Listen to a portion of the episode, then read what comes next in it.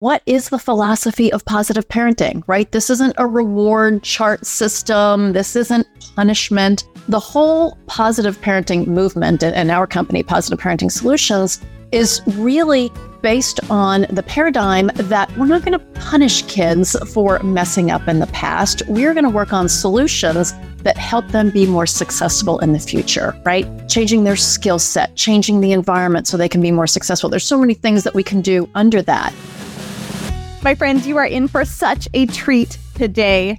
My guest, Amy McCready, is a positive parenting expert, and I have just known her forever. It feels like we go way back. We've worked together since long before I even founded Kids Cook Real Food because what she teaches, what she does at Positive Parenting Solutions was so aligned with what I was trying to do, what I really wanted as a parent myself and and it balanced well with what I was teaching at kitchenstewardship.com way back then. Amy calls herself a recovering yeller and she's just like the very wise aunt who I look up to, the person who I want to be when I grow up and I can't wait for you to hear this interview. I'm honored to host Amy McCready today, the founder of Positive Parenting. And let me tell you, when we talk about building connection, confidence, and creativity, starting with the foundations of great parenting is absolutely the way to supercharge that. Thanks so much for being here today, Amy. Katie, thank you so much for having me. This is going to be a delightful interview, and I hope it will push your thinking a little bit because we're going to talk about how discipline is not about consequences and it's not about rewards. You might be wondering what's left. And that's what we're going to tackle today with Amy. As I mentioned, she's the founder of Positive Parenting and the creator of the seven step parenting success system. She is the rock star author of two best selling parenting books. You'll love these titles. If I Have to Tell You One More Time and The Me, Me, Me Epidemic. Such good titles. Amy is a regular Today Show contributor, and she's been featured on CBS This Morning, CNN, Fox and Friends, Rachael Ray, Steve Harvey, and others. She's such an excellent, excellent expert, but her greatest joy is helping moms and dads become the parents they've always wanted to be. And of course, her most important role is a mother of two young adult sons that she has launched into the world. Thanks again, Amy. Oh, thank you, Katie. I was going to say, it feels like we've been working together forever now, doesn't it? So many years. It has. It really has been a long time because I think when I started, you know, listening to you and learning from you, your boys, I think maybe were still in high school or college. Like they weren't even Oh, I think they were younger than that. Yeah. That's amazing. That's where we'll start. You have now successfully launched these two amazing young adults into the world, but you had your struggles and stumbles, as all of us do. How did you get started focusing on parenting, learning through failure? Well, I think I started like so many entrepreneurs do, right? Like you have your own struggles, your own pains, and you have a life transformation. And that's kind of how I got into all of this. My background is not anything related, but when my kids were younger, I was really struggling just to manage their normal kid behaviors, but to do it in a way that wasn't nagging and punishing and losing control, yelling. When my kids were younger, I yelled a lot. And I just kind of had this a life changing moment where I decided I just cannot do this anymore. I need to find a better way. But I'm so old, Katie. Like back in the day, there was not online learning, that was not a thing. And so I kind of had to figure it out the old fashioned way, just slogging through books and doing research and trying to figure out strategies that were going to be way more effective for my kids, but also felt a lot better. I always had this fear that my kids would be grown up and look back at me as that like mean yelling mom who was always frustrated and angry. And I just didn't want to be that person. So through kind of my transformation of learning better tools and really improving my relationship with my kids and our family life transforming, I kind of launched that into a business and I've been doing that ever since. I think we're going on 15 years or so now. It's been a while. It has. And we really have been working together a long time, probably eight or nine years. So I know what I love is that a lot of people listening probably already know and love you. Similarly, we've got members in our classes who cross over because they're such a great compliment. And yeah. I've heard your story before. I've heard you say that you were hoarse from yelling, and I still don't believe it. That's the only thing I mm-hmm. don't believe about what you say is that you could possibly have yelled that much. Trust me, I did. And, and it was so frustrating because, like, I'm not that person. I'm not a crazy person. And I remember thinking at that time, I was home with my kids. I had taken sort of a break from my career. And I used to think, when I was at work, it was so much easier. Like I managed a big team of people. Like, why is this so hard? And I'm like fairly smart. And so I know that I'm not the only one that feels that way. Like, how did I get pushed to the point where I actually had a sore throat from yelling? So I, I promise you that story is true. And I know just from all the parents I've worked with over the years that I'm not the only one that has kind of felt that way. I was just thinking when you said, How can this be so hard? I'm not this crazy. Like, seriously, how many well intentioned, loving mamas and papas have said those exact words, if not out loud, at least in our heads? So we know we're all sort of in this same battle together. But I want to talk today, Amy, about how a parenting system can have no consequences or very few. No rewards, no paying for grades, no treats because the kid ate his vegetables, no saying, good job. I mean, okay, seriously, like, is there anything left? and now I know your seven step parenting success system actually has dozens of strategies and techniques, but today let's unpack like the do nots. Okay. We want to create some real paradigm shifts for parents and show what's possible. You posted in your members Facebook group, which is an incredibly robust group full of people really helping each other out. I love it. And you begged frustrated mamas and papas to stop asking for ideas for consequences. He says, This is just from my heart. You guys, I'm begging you. You said, Please don't ask for consequences for your child's behavior. And you recommended, you said, I want you to talk about why looking for those consequences is not a good idea. It's a losing proposition. But what do you recommend that we do instead? The answer to this question really comes from kind of what is the philosophy of positive parenting, right? This isn't a reward chart system. This isn't punishment the whole positive parenting movement and our company, Positive Parenting Solutions, is really based on the paradigm that we're not going to punish kids for messing up in the past. We're going to work on solutions that help them be more successful in the future, right? Changing their skill set, changing the environment so they can be more successful. There's so many things that we can do under that. Now, consequences can be one element of a positive parenting strategy, but it's only one teeny tiny little tool that we use like 10% of the time. And the reason that I beg parents to just not always look for consequences is because it's the default, it's the easy thing, right? And if it's done well, and we teach parents how to do it well with a very specific process, but if we jump to consequences right away, we miss out on so many opportunities. For instance, we miss out on trying to identify why that behavior is happening in the first place. All behavior is telling us something, right? So maybe that child's attention bucket is running on empty and they really need that one on one time from us, an emotional connection. Maybe there is a skill deficit. This child isn't trying to misbehave. He's not trying to be difficult. He just does not have the skills to be successful in that particular situation. So we need to work on that, work on training. Maybe we need to switch up the environment or the situation or the routine that allows him to be more successful. Maybe it's us, right? So much of our reaction to the behavior can either diffuse a power struggle or totally escalate it. So there are so many things to unpack underneath the behavior. Not that it has to be difficult, but my point is if we jump to consequences right away, we miss the opportunity to do so much problem solving in the first place. And that's where we want to be. We want 90% of our efforts to be focused on that problem solving, on that skill development, because that will help that particular situation in the moment. But whatever he learns from that experience, he'll be able to apply to so many situations in the future. So I always talk about how what we do is long game parenting, right? We're not just talking about solving a situation in the moment. We're talking about doing that and preparing the child to be successful down the road when other similar situations come up. So we're talking about being detectives here. I mean, this is really a problem solution long term goal paradigm as opposed to behavior consequence, behavior consequence, right? The behavior, I love that you say it's always a sign or signal that there's something going on and we want to focus on growth with our kids. Does it take a little more mental gymnastics? Sure, but is it more effective?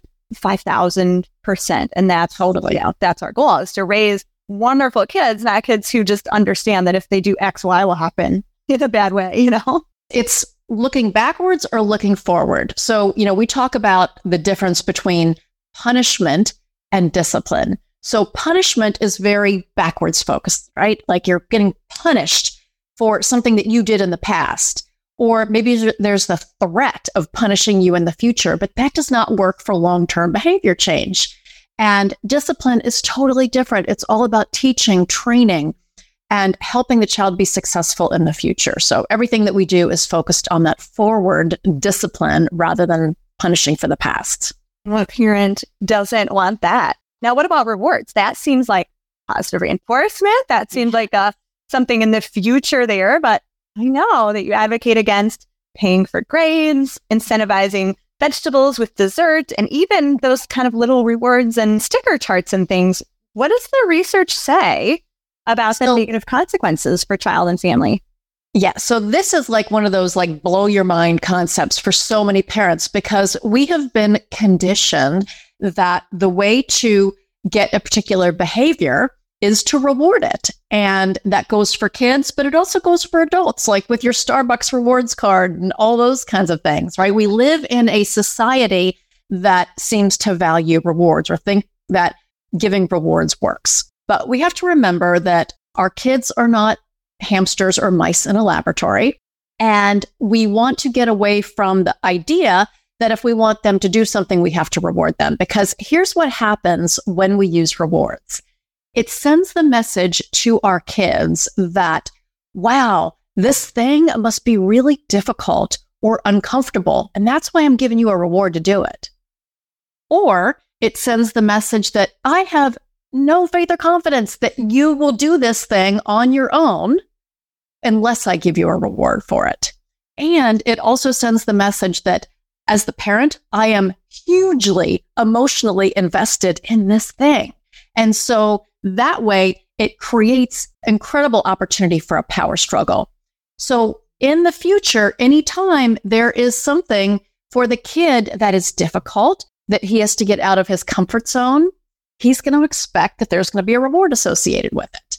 And remember our goal as parents, we are trying to foster that internal motivation, right? Like we don't want to have to give him a dollar every time he takes out the trash or expect that he's not going to work hard in school unless we're paying him to do it. We want that motivation to come from the inside. And so, Katie, you asked about the research. There's a tremendous body of research that proves that the more that we use external rewards, internal motivation diminishes. And there's study after study to prove this to be true.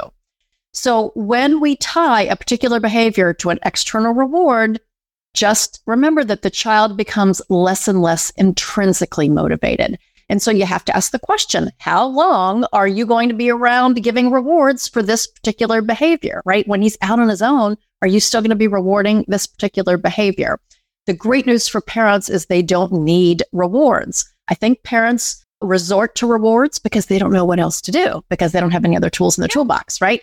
But when you have a whole toolbox full of strategies, you don't have to use rewards to get the child to do those things that he's supposed to do. And again, if we want to raise capable, unentitled kids, the rewards is just undermining that. We can forget the rewards and use other strategies that are going to be way more effective, Katie. So fabulous. I mean, so not only do rewards not work that well, but they have serious negative consequences. If we're removing our kids' intrinsic motivation that's already there, we're breaking a system that's already working. And that's so fascinating that you said the rewards tend to increase the perception of how hard it is and decrease the perception of how capable the child is. You're creating, you're actually creating a gap in which stress lives. Ex- From a stress free yes. perspective in some of my training, so rewards, in a way, you're saying they make work more stressful. Absolutely. And I have not heard it put like that, but that is brilliant. You're absolutely right. And imagine how discouraging that can be, right? Like you may be getting that like short-term hit of a reward that may feel good in the moment, but basically your parent is saying this thing is really hard. I have no faith or confidence that you're going to do it. And so I have to provide this external reward to make that happen. So that doesn't say much about the child's own ability or their own sense of motivation. No, and if you're inviting more power struggles, we definitely want to stay away from that.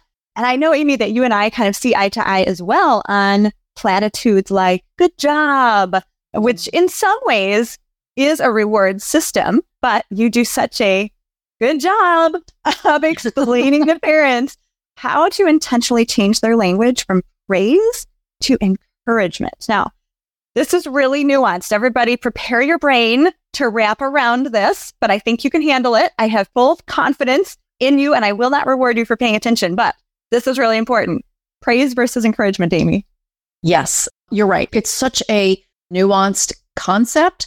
And we parents tend to dish out praise with the most loving intentions, right? Because we want to raise kids with a high degree of confidence and self esteem, and we want them to think they can do anything.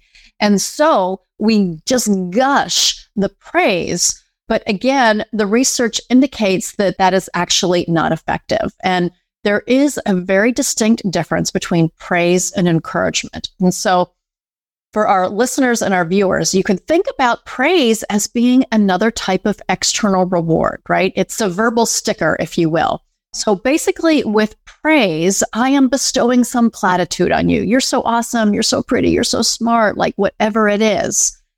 It may feel good to the child in the moment, but it doesn't do anything to help them repeat that action or that thing in the future when you think about praise, it's very much a judgment like, yay, Katie, I think you're awesome. But it doesn't speak to how Katie feels about herself, right? So we talk about praise being about the doer, and you can all often think about it as a label like, you're so smart, you're such an athlete, you're so whatever. We're giving them some sort of a label that is really a judgment on how we view them. Encouragement is very different in that it focuses on the deed, that thing that he did or that thing that she does on a regular basis that contributes to a positive outcome. So things like, wow, your extra study time really paid off. Okay, so let's distinguish that between, wow, you're so smart. Okay, I'm so smart. Yay, good for me, right?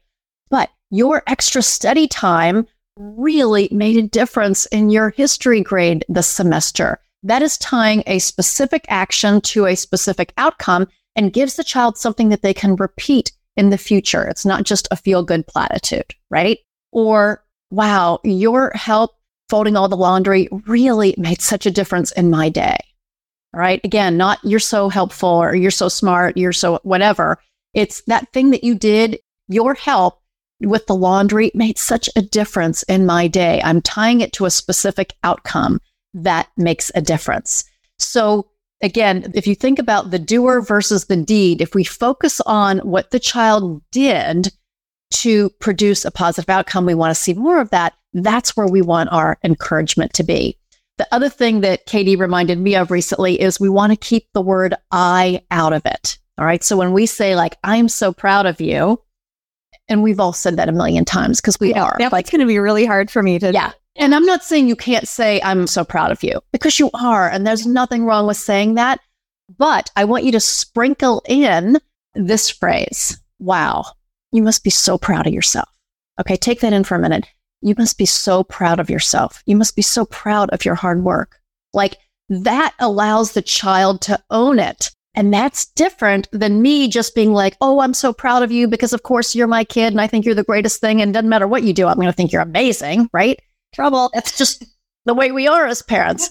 But when you say, wow, you must feel so proud of your hard work, you must feel so proud of whatever it is, that is something the child can own. And I am telling you guys, I want you to do this. And just like see the reaction that your kids have when you say, wow, you must feel so proud of yourself. They're going to be like, wow, yeah, I kind of am. It's just an amazing reaction. That is so helpful. And I knew that you would be able to explain this in a way that we can all understand, right? So we're talking about the doer. And I think it's easy to see how labeling the person makes it like an identity that they can't change. It's the whole growth mindset, right? And Carol Dweck if you're stuck as the smart one, the helpful one, or alas, the dumb one, the lazy one, doesn't feel like there's anything you can do about it. But making yeah. It, you can encourage that behavior to continue and then make it intrinsic with you must be so proud of yourself. So good.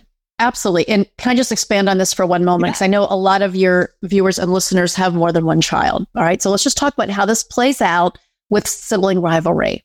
You know, he's the smart one. Well, if Katie's the smart one, I'm by default the not so smart one, right? That's literally my family, by the way. What's that? For a younger brother, I'm sure he wasn't told that, but he felt that from teachers in our tiny town who had all taught big sister, high achieving big sister. Just a super quick interruption. You're a parent, so I know you're used to those. I wanted to make sure that you knew what we do here at Kids Cook Real Food. The name does kind of give it away. We teach kids to cook real food. Yes, here at the Healthy Parenting Handbook, I'm all about building your toolbox as a parent to raise healthy, independent adults. But at Kids Cook Real Food, I'm all about building your child's toolbox of basic cooking skills. We build over 30 basic cooking skills in our e course for kids ages 2 to teen. When your kids have a toolbox full of skills, they can make any recipe they come across. This is not about knowing recipes. This is about building a great relationship with food and building the skills they need to access real food their entire lives be sure to go to kidscookrealfood.com and grab the freebie we've always got on the homepage. And that's the problem is when we assign those labels, those praise labels, that that becomes their crown that they wear, right? That's their label. That's who they are. That's their identity, as Katie said. But think about if you have several kids in the family, you know, not everybody is the straight A student. And if all we value is the grade or the smart one or whatever it is, how does the other person feel? On the flip side, when we focus on the hard work, the perseverance, the going to get extra help when you need it, like those things that contribute to an outcome, it doesn't matter if you're an A student or a C student, you can feel proud of what you've accomplished. So focusing on those specific things will really cut down on a lot of the rivalry that your kids may feel just because of the labels that they've been assigned overtly or you know, just very innocently. We don't even realize we're labeling our kids sometimes the way we do it. Oh, absolutely. And I think sometimes it almost feels like kids are asking for praise. For example, my youngest is in kindergarten and he brought home, it's like their writing notebook. Yeah. Of course, in kindergarten, there's not a lot of writing. It's mostly just pictures. Oh, and he was so proud. Yeah, I mean, he like threw the backpack down in the middle of the mudroom, did not do anything he was supposed to do when he got home from school. He whiffs it out. Look what I got to bring home, you know? Let's look at this together. And so it was almost as if he was asking for me to say, Good job. I love your pictures. And I tried so hard to say, Tell me more about this story, right? And look at all the colors you used. And wow, you really took your time on this one. Like, oh, I've worked so hard because he was literally almost asking for praise. But you know what he was really clearly asking for was that time, right? That time sitting next to him on my bum on the floor and not doing any things I was supposed to do either. that story just reminded me of a question that your viewers might be asking like, what's the big deal, Amy? Really? Like, what is the big deal? Well, here's the big deal. Right now, when we start using praise, kids become dependent on that praise. And so you'll find them saying, like, do you like this, daddy? Do you like this, mommy? Do you think I did a good job? And so they may feel dependent on praise from you, but very soon it's not going to be you that they're looking for praise and affirmation from, right? It's going to be the boyfriend, the girlfriend, the peer group. Eventually, it's going to be their partner. So it is so important that they develop that sense of assurance and confidence from the inside rather than depending on somebody else to get it. So that's why this is so important. We're building the foundation for your confident, self assured young person to launch into the world and not depend on others for their sense of approval or affirmation, Katie. And we want independent children. So if we literally create the system for dependence, obviously the opposite of what we want. I, I kind of thought I knew where you were going with that, Amy, with like creating a praise junkie and having them always depend on you. And then when you shifted to the boyfriend or the spouse or the boss or whatever, I thought, oh my goodness, it really is a big deal. Yeah. Bigger than I even sort of expected. So well done blowing our minds again. I've been honored to serve your community over the years. And I think we do merge so well together because what I teach about involving kids in the kitchen fits seamlessly with what you teach about positive power buckets, contribution, significance to the family. So, what do you see as the benefit of teaching kids to cook from that positive parenting perspective? Well, it is so funny. I am constantly talking about getting kids in the kitchen for so many reasons. So, you hit on a number of them. So, first, when we spend time with our kids in the kitchen, that is one on one time that we're spending, one parent, one child filling their attention bucket like nothing else in the world is more important during that little bit of time than spending time with your child. And that can be done in the kitchen. And that's amazing. We are fostering skill development, whether it's learning to use a knife like Katie teaches, or learning to cook simple recipes, or as the kids get older, completing a whole meal. I mean, talk about skill development. When your kid goes off to college or the military or wherever they're going, they are going to have those skills under their belt. And it's the whole contribution to the family, right? When you contribute to the greater good, there is such a wonderful sense of significance that comes from that and positive power. And so those are all the things that we talk about all the time at Positive Parenting Solutions. And the kitchen happens to be one of the best places to foster all those things that we're trying to accomplish. I mean, I always say the kitchen is the best place to do your best parenting. And it's just so true. But I love the way that you break that down.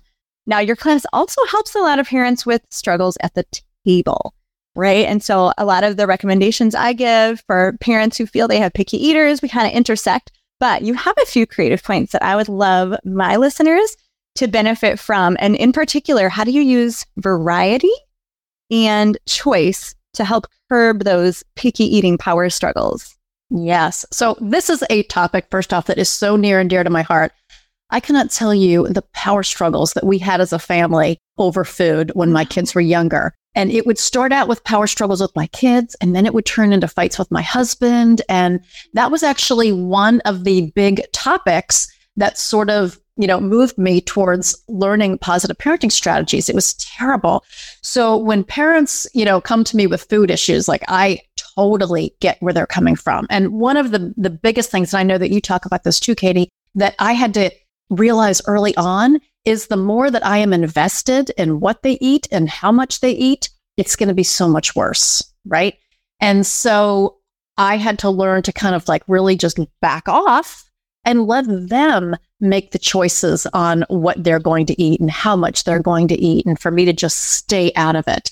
So I love all of the suggestions in your program, Katie, about just, you know, encouraging kids to eat. But some of the things that I talk about, in addition to just not being as personally invested in it, is giving your kids more power around food in general. And so, just again, taking a step back, if you think about life from a kid's perspective, they don't really have that much power or control over their own world because they have parents who call the shots on pretty much everything. And so the kitchen and food in general is an amazing opportunity to give your kids more power over their own world. And so one of the things that I love to do is at family meeting, get your kids involved in planning the menu. So one person can be responsible for deciding kind of like what protein we're going to have every day, and somebody else can be responsible for the vegetables, what they're going to have. But the more that you get them involved in and invested in the menu planning for the week, they're going to be more open to trying things, obviously. Um, more choices around dinner, like you can have them in like crazy things like involved in what we're going to serve the you know the meal in what dishes and whatever we're going to serve it what plates are we going to use are we going to use matching napkins or not? Like there's just so many choices that you can make to give them a sense of control or power over in a world where they don't really feel like they have a whole lot of power. What music you're going to play at dinner what um you know what you're going to say what what grace you're going to say what stories you're going to tell like just get them more involved in the whole dinner experience so it becomes a family experience. It's not just about the food that you eat. And then you remove so much of the power struggle away from it. What do you think, Katie?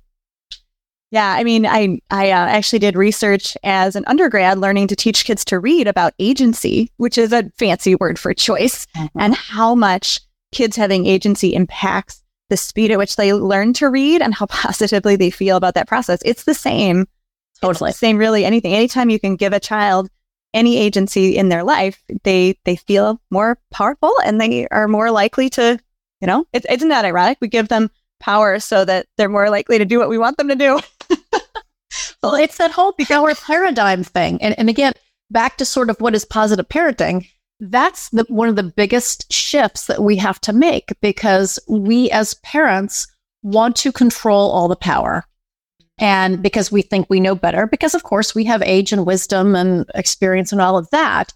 But if we can transition to giving our kids more power, more control in age appropriate ways over their own world, they're going to feel that sense of power in positive ways and they won't have to fight us for power. We're going to have less back talk. We're going to have less struggles, less fighting over every little thing. So much of that is that kids just don't have enough age appropriate, legitimate power that they can exercise in different aspects of their life. So that's one mistake many parents make just because we're not thinking about it, but now we can, which is wonderful. What are some other really common mistakes that you tend to see parents make that, you know, you can help us shift out of? Uh, this is so hard because I hate to like focus on mistakes because it feels like we're judging parents. Um, but it's not. It's just when you understand how your behaviors or reactions affect others, you can make different choices instead. So let me just say that this is not about parent judging at all. But I would say one of the big things that, um, big mistake that I made, and I think a lot of parents do, is we just don't realize how our reactions trigger our kids' behavior. And I always say that misbehavior is, a, you know, it's, it's a two way street. Um, another parenting expert, um, Allison, and I'm uh, can't think of her last name right now. She's so great. Um, but anyway, she says that misbehavior is a co-created experience, mm-hmm. and I think that is just spot on because we, it's you know, we always think that we need to fix our kids, right? But that's not the case. We are fifty percent of the problem, and if you have a highly controlling personality like I do, you're going to be much more likely to have power struggles. So again, we have to adjust our reactions. And when we do, then it's like the misbehavior starts to fall off the radar screen. Now, parents need tools to be able to do that so they know what to do instead of just kind of like shooting from the hip. But once parents have those tools, it makes things so much easier. So that would be the one thing is not un- uh, that they underestimate their own um, contribution to the behavior issues. The other big thing that um, I've seen just over the years is what I call pendulum parenting. And pendulum parenting is kind of very, um, you know, we, we, we start out with a set of rules, right? But then we don't follow up and we're not consistent and our routines aren't consistent. And and then it just gets looser and looser and looser to a point where, you know, we don't really have a whole lot of rules. And then, of course, things just start to unravel as they do. And then boom, we're like, okay, totally pendulum parenting to the other side where we are getting strict and there's a new sheriff in town and we've got a hundred rules and we're signing contracts and all this nonsense. And so we kind of swing back and forth. And that is terrible for kids. It's so frustrating for parents when there is a much easier way. When you follow a set of strategies and tools, you can maintain that kindness and firmness. Kids need both, right? They need that structure and they need your compassionate nurturing. And you can accomplish both with the right set of tools. So just kind of that back and forth. I, I don't know if you've seen that, Katie, but it's the pendulum parenting that I think gets us into trouble.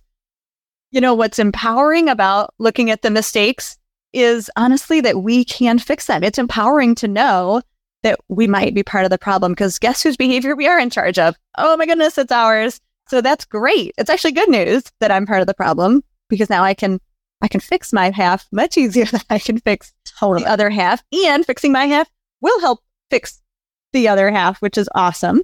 Um, and then have I seen pendulum parenting before? Maybe. We've all done it, right? Sure. Well, yeah, because we do, you know, I think we all sort of acknowledge that both kindness and firmness are needed. And we forget that they're needed at the same time, not kindness on this day and firmness on this day, but consistency means being kind and firm. Yeah, at the same time.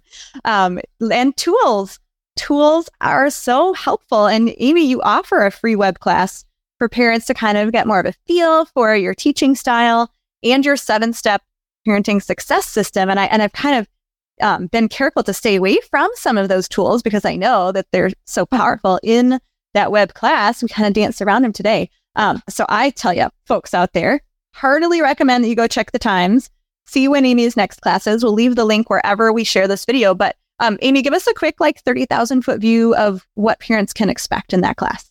Yes. So the thing that I love most about positive parenting is that it's not fluffy theory, right? It's like actionable, concrete tools. And for my personality, that's what I need. Like, tell me what I need to do. Mm-hmm. And so um, everything that I teach is very tool based, but in the free class, um, it's about an hour, and parents can um, under, get a better understanding of why these behaviors are happening in the first place. And that's important because when you know why they're happening, then you can be more strategic in which tools you apply. Otherwise, we're like throwing spaghetti on the wall, right? That's why parents have resorted to the rewards and punishments and all that nonsense. We're just throwing spaghetti on the wall. When you know why it's happening, we can be much more strategic about it. Um, in that class, we also get into the parents' contribution and specifically personality. So, depending on your personality type, it'll bring out certain behaviors in your kids. Um, we talk about um, some of the um, some of the problems with punishment and, and, and go into a little bit more detail on that. But the majority of the class is talking about consequences. And I said, we don't want to use consequences for everything, but there is a place for consequences if they are done well. And that's why I teach this tool in the class, in the free class, because, you know, lots of parents use consequences, but so often um, they're not done effectively. And they're really actually punishment, which is kind of what we don't want to do. So I go through a five step process for consequences with um, examples and scripts that you can use. And so at the end of that class, you are fully prepared to go and use that tool with the scripts and everything that you need to know. And then, of course, if parents want to continue learning with me, um, they can certainly do that. But if you attend the free class, you will absolutely walk away with tools you can use that same day with your kids and, and see results. That is so true. And I think I've attended this class probably four or five times, wow. to be honest. And every stinking time I'm like, oh, I've fallen down on, I've pendulumed again. You know, I've fallen down on that one. And man, when you just said sometimes we say we're using consequences, but it's actually a punishment, I thought, I think she might be right. I think I'm seeing that a little bit in this, you know, this year, we're seeing a lot more of our kids and things are tougher. Um, we happen to be recording this in 2020. hopefully, hopefully that's the worst year. And people listening to this in 2023 are like, oh yeah, that one year. And remember that year. That one year. Um, but most absolutely, it is a very practical class full of tools. And it's some, it's one that you'll want to watch with anyone else who co-parents with you as well, for sure. So find a time that works for you on that. Um, Amy, I love to leave parents with a message of hope so that they can leave feeling really encouraged. So, what would you want parents to remember um, about the positive parenting ideals? I, w- I would say, um, and this isn't some, well, this is part of the positive parenting ideals, actually. But I, I think, um, you know, for parents, whatever stage, whatever season you are in right now, it always feels like the hardest one, right? Like it, things feel so challenging. And so for me, one of the things that helped me reframe those challenges was actually three words. And those three words are I get to. I get to. So instead of I have to help my son with homework, I get to help my son with homework right? I have to go to a soccer tournament this weekend with her. I get to go to a soccer tournament this weekend. I get to pick up from carpool. I get to do all the things that we have because so often um, in the course of our our day and our weekly routine, there are so many things that we're like, okay, I have to do this, I have to do that, I have to do.